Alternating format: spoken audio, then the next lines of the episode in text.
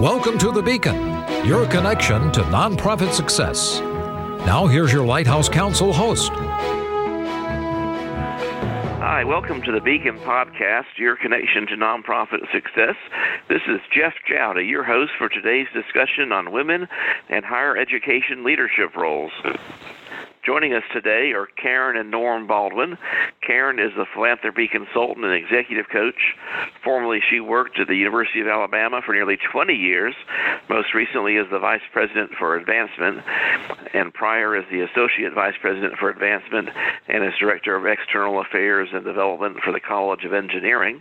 And Norm is also a consultant in management of government and organizations.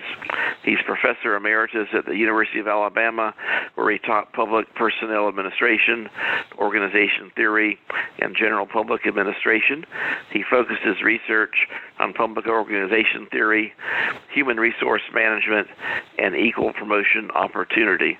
So, what a perfect duo to be talking about women in higher education and equal promotion. Welcome, Karen and Norm, to the Beacon Podcast. it's great to be here. Yes, it is. Thank you for having us. Well, we are honored and looking forward to your insight on a very important and relevant topic. The first question for you both is when it comes to being a woman in higher education leadership, what are the common barriers or obstacles that they seem to deal with? Well, I'm going to go ahead and take that one. I would normally say girls go first, but that's both a sexist adage and you don't call women girls. And I'd have to say, absolutely, one of the primary barriers to women in higher education is discrimination and sexism. Just give you a quick example, there's interesting research that shows that faculty members teach more to the men than women. They look at the men, they're more responsive to their hands when they go up for questions, etc. Some of it is subconscious, but then they're just men that carry sexist attitudes about the role of women in higher education. And from my experience as a vice president and in the private sector before I joined higher ed, a lot of the sexism, I think, today is very subconscious. You will hear comments when women make speeches or presentations. The takeaway will be more about the outfit that she wore, the hairstyle, and you don't hear that typically about men. And so I think it's something that's much more self conscious. And for women to be successful going forward, they have to be aware of that subconscious aspect and to help remove some of the distractions. Also, in higher ed, from the administrative end, there's also a bias for folks with doctorates. So that's another issue that equally compounds it for women. Yeah, what we call that, it's a pipeline problem. And essentially, throughout university administration and throughout the different departments where faculty teaching doing research, there are a shortage of women with doctorates in order to get the jobs that would make them more representative in higher education. And some of this just reverts back to sexual socialization. And in contemporary times, hopefully, moms and dads are socializing their daughters to become doctors and lawyers and engineers and attorneys, etc. But, you know, historically, that's been a serious problem that moms and dads have encouraged their daughters to be teachers and social workers and nurses. But hopefully, this is slowly coming to an end, but it's still a problem for representation throughout higher ed. And how about what can men and women who are already in leadership roles do to create an environment that promotes equal opportunity? Well, the first and foremost, Jeff, Norm and I talk about this a lot because this is something that Norm teaches, is make the best hire that you can. Find the greatest talent, whether it be a man or a woman, and help that talent understand what you're looking for, what it takes to be successful. As a leader in higher ed, you need to be a mentor as well as a coach. A coach provides very different skills. A coach teaches you how to speak, but they don't have to have the understanding of the job like a mentor does. So I really believe that as a leadership role, you need to be both to your employees, mentor and coach, and you need to share the skills and knowledge that you have looking out toward the future with this employee of what they need to be successful. And very key is helping them understand the culture. And I agree 100% with Karen. Actually, I would say one of the things that she's done is she's jumped to the solution. And one of the things that I'm taught to do is essentially to make assessments to figure out just what kind of problems you have. And when first of all talk about assessments, we're talking about essentially finding out to what extent women are or are not represented throughout a university and what kind of programs that there are to support women. And one of the things that we're clearly encouraging contemporarily in higher education is to create diversity officers and diversity vice presidents, people in very high levels that are essentially looking out for women and minorities on campuses. But yes, I agree with her very much so that you need to have mentorship programs for women and support groups for women. And at a minimum, if you're stuck in a situation where everybody's claiming you can't treat women any differently than men, you need to have ombudspersons for the faculty and staff so men and women can go to them when there are problems with sexism. And I think Norm raises a great point is there needs to be within an organization an outlet for someone to turn when they do feel like they're experiencing issues and problems. And the other thing I thought of is basically is that leaders need to outreach to women and encourage them to apply for leadership roles. In addition, leaders need to appoint women to significant roles, to appoint them to important committees on campus, and especially appoint them as committees chairs so they can show off their leadership talents and they need to continue to help them through this process after appointing them by ongoing mentorship. Then one other small thing that leadership can do is when you're marketing your university, that there are always images of women in all sorts of different roles throughout the university. So it appears to be a welcoming environment, so women will be attracted to your university or college campus. And one of the things along those lines that Norm is talking about, when I first started working at the university, we were trying to appeal to more women students in your science, mathematics, and engineering.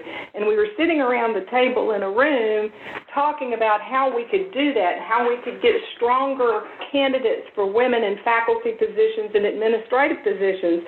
And I looked around the room, and in the room were pictures of older white men. That was how we had decorated our offices and our buildings. And so when you're trying to attract women as a leader, you need to make sure that the environment that you're bringing them into is representative of all races, sexes, and cultures that they feel comfortable even sitting in a room having a conversation with you. Excellent. Karen and Norm, what advice would you give to a woman looking to advance her career in higher education? Her institution may have some of the mentoring and diversity program, they may not. What advice would you give to a woman who wants to advance her career in higher ed? Well, my big deal in higher education, whether you're a woman or minority or anybody, if you want to get anything accomplished, you have to work together. You can't go it alone. And if you're working for women's causes in universities, uh, not only do you need impressive women that people respect to be on your team, but you need male allies also to give you credibility. I agree totally with you, Norm. I think those are great. What I used to tell women coming in working for me is the first thing you need to do is look around the organization and you need to look at what leaders have and what they possess. Recognize the leaders of your organization come in all different sizes, styles. So leadership is not one finite category that looks like X or Y. So you need to look to that and see what the skill sets are. You need to eliminate barriers within yourself. So know what you would have to do for a higher up job. For example, you want to have your doctorate. You want to make sure that you're not ruled out because you don't have a doctorate or you could get a CFRE. You want to dress like the culture. Again, as I said, oftentimes people focus more on their dress, so you want to understate that and make sure people are seeing you and not what you're wearing. And then I have an acronym that I tell people, male or female, especially important to females, called SPARK. S is to seek a mentor, and a mentor can be a man or a woman. It doesn't have to be a woman. Be proactive, P, in working with him or her. Leaders are often very, very busy people, so if you're relying on them to set meetings and interactions, oftentimes they won't happen. So be proactive in setting those expectations and time frames. A, and this is very important, act on what he or she tells you. Oftentimes, people when they're being mentored, get great advice and choose not to act on it. R is research the job qualifications, and we talked about that. You don't want to be eliminated from a higher up position because you simply don't have the qualifications. And K, know the culture. And if that culture doesn't fit your leadership style, it may be important that you look to another organization of higher ed that fits your culture more appropriately. So, spark, seek, be proactive, act, research, and know the culture. And let me just follow up on the ACT. I mean, one thing that Karen's always been terrific at that has allowed her to be very successful in higher education is to take initiative. Let people know you're available. Let people know that you want to be involved. But a couple other things I want to share with you, I think are you know fairly profound. One is when there is sexism and discrimination in the work environment, be sure you don't confuse that with just the poor treatment that goes to each gender. And that is very tricky. And sometimes things happen that are absolutely unequivocally sexist, highly discriminatory, and other times it's just bad people treating everybody poorly. And so one of the things that, that women need to do is seek the opinion of others. Go to other women and say, This is what happened. Do you concur that this is discrimination or sexism, and go to respected, thoughtful men also and ask them what they think.